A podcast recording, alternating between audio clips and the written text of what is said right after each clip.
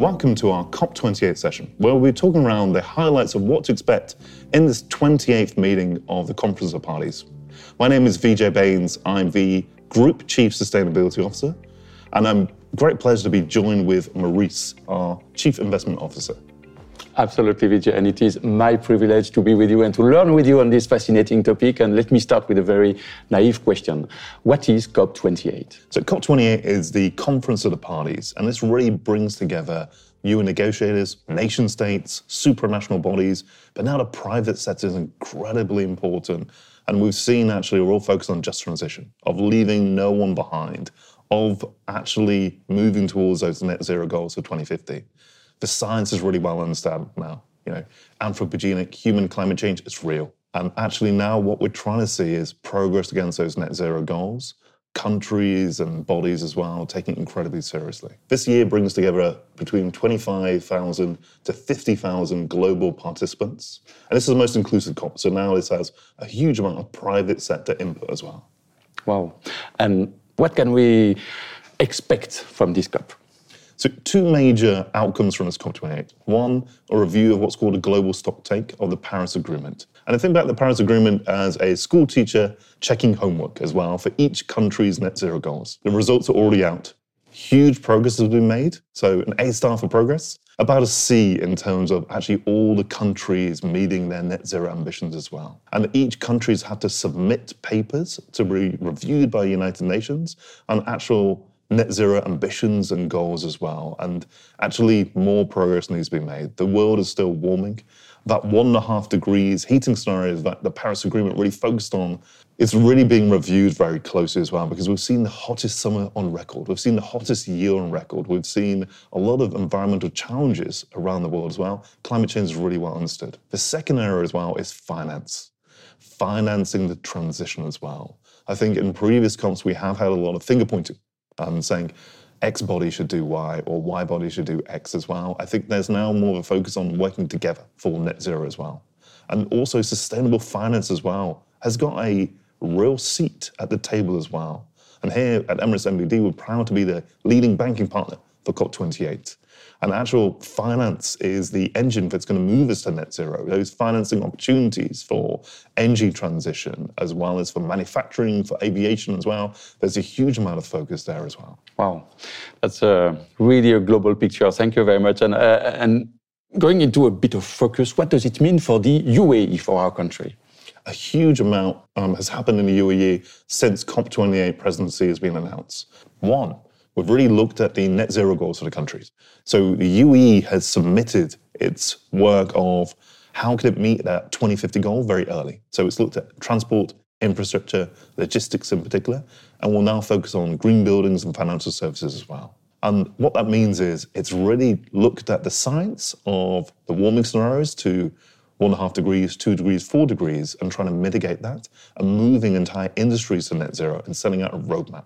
The second for the UAE is really setting a benchmark. The UAE is first country in the GCC to set a net zero goal as well.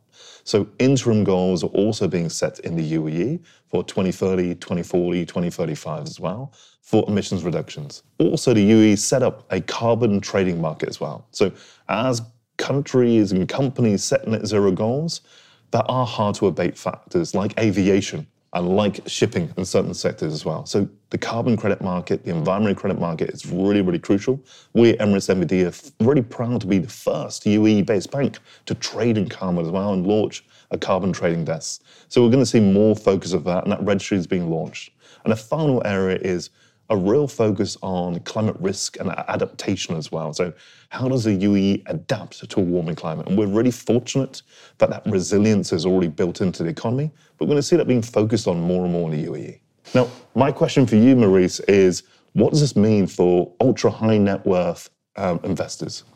Oh, yes, that's a great question. And, uh, and a lot of things, actually. And as you just described, this uh, global um, phenomenon with implications everywhere, uh, it, of course, starts with macro consequences because it's big. And uh, if we refer to this 1.5 degrees uh, scenario from the Paris Agreement, it is estimated that we need at least $2 trillion per year of investment to fund it. And we are just talking about mitigation and not even adaptation. So uh, this has consequences because it requires capital. $2 trillion is not something something you can find easily, but uh, then to build the infrastructure, the electrification, and, um, uh, and everything that is needed, you also need materials and you need energy to, um, to, to make it uh, actually happen. So the, the first macro consequence, it's not the good news, is that it's a bit inflationary because neither capital or commodities or energies are cheap nowadays. Now, the good news for investors is that it's probably the largest single investment opportunity of the, of the current decade uh, for several reasons. First, capital is needed. When capital is needed, uh, it's better to be on the to be a lender than a borrower because when capital is needed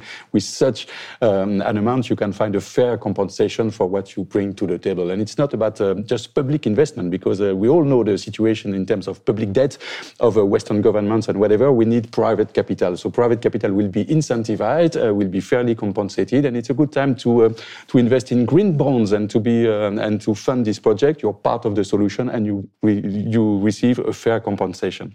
Second area is uh, this uh, energy and commodity complex because um, you need renewable energy, of course, but clean energy, nuclear, and you need energy anyway uh, to make this happen, as well as commodities, some base metals, like uh, you need copper, you need lithium, you know, you, you, you name it to, to make this happen. And um, here, it's not about uh, just blindly investing uh, in, uh, in anything commodity related. It's about picking the best players, people who um, extract these resources responsibly without harming the environment, the society, and everything. And uh, our, in our part of the world, for example, the carbon intensity of extracting one barrel of oil is the lowest in the world. And the third consequence is, of course, uh, we, humanity solves these, solves these issues with cooperation, which will happen at the COP28, and innovation. And innovation is all about companies, and uh, with this climate emergency, it gives more value to the solutions. So it's an incentive for innovation, and for investors, it's a field of uh, future return. So it's exciting. You can be part of the solution by funding um, the, the, the, needs of this uh, transition, but also get some rewards. Maurice, thanks for those fascinating insights. And for our audience, thank you so much for tuning in. And please connect for more COP28 insights from us.